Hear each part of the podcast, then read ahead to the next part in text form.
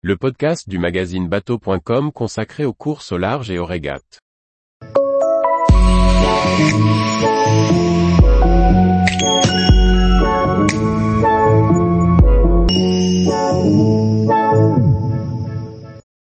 Classe ultime, quels sont les programmes des écuries pour l'hiver 2022 Par Chloé Tortera.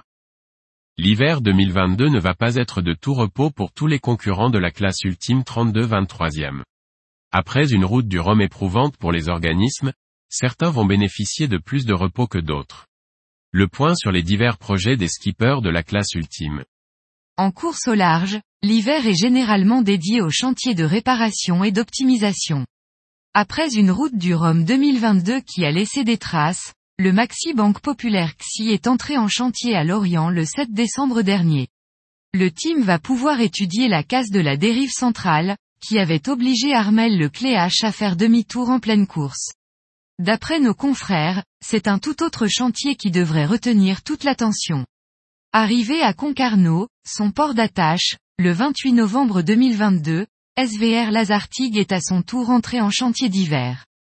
Après un nouveau refus de validation de la conformité de son bateau par le World Sailing, l'instance internationale de voile, François Gabard et son sponsor seraient prêts à modifier le plan de pont du trimaran bleu. Pour rappel, le différent qui oppose le marin breton et la classe ultime lui interdit d'intégrer la classe, et donc de participer aux différentes courses du circuit. Il serait dommage qu'un bateau aussi performant soit cantonné à des séries de records, à l'image de Spindrift, trop grand pour intégrer la classe. Affaire à suivre donc. Certains ont fait le choix de consacrer leur hiver à des tentatives de records. Ainsi, Charles Caudrelier, Franck Camas et leur équipe attendent une bonne fenêtre météo pour s'élancer sur le trophée Jules Verne dès le 22 décembre 2022. L'équipage réduit de six marins espère bien battre le record détenu par Francis Joyon depuis 2017. Pour Thomas Coville, l'heure est aussi au record. Entre janvier et avril 2023, le skipper de Sodebo Ultime, 3 s'élancera sur pas moins de 4 transats, dont deux tentatives de record.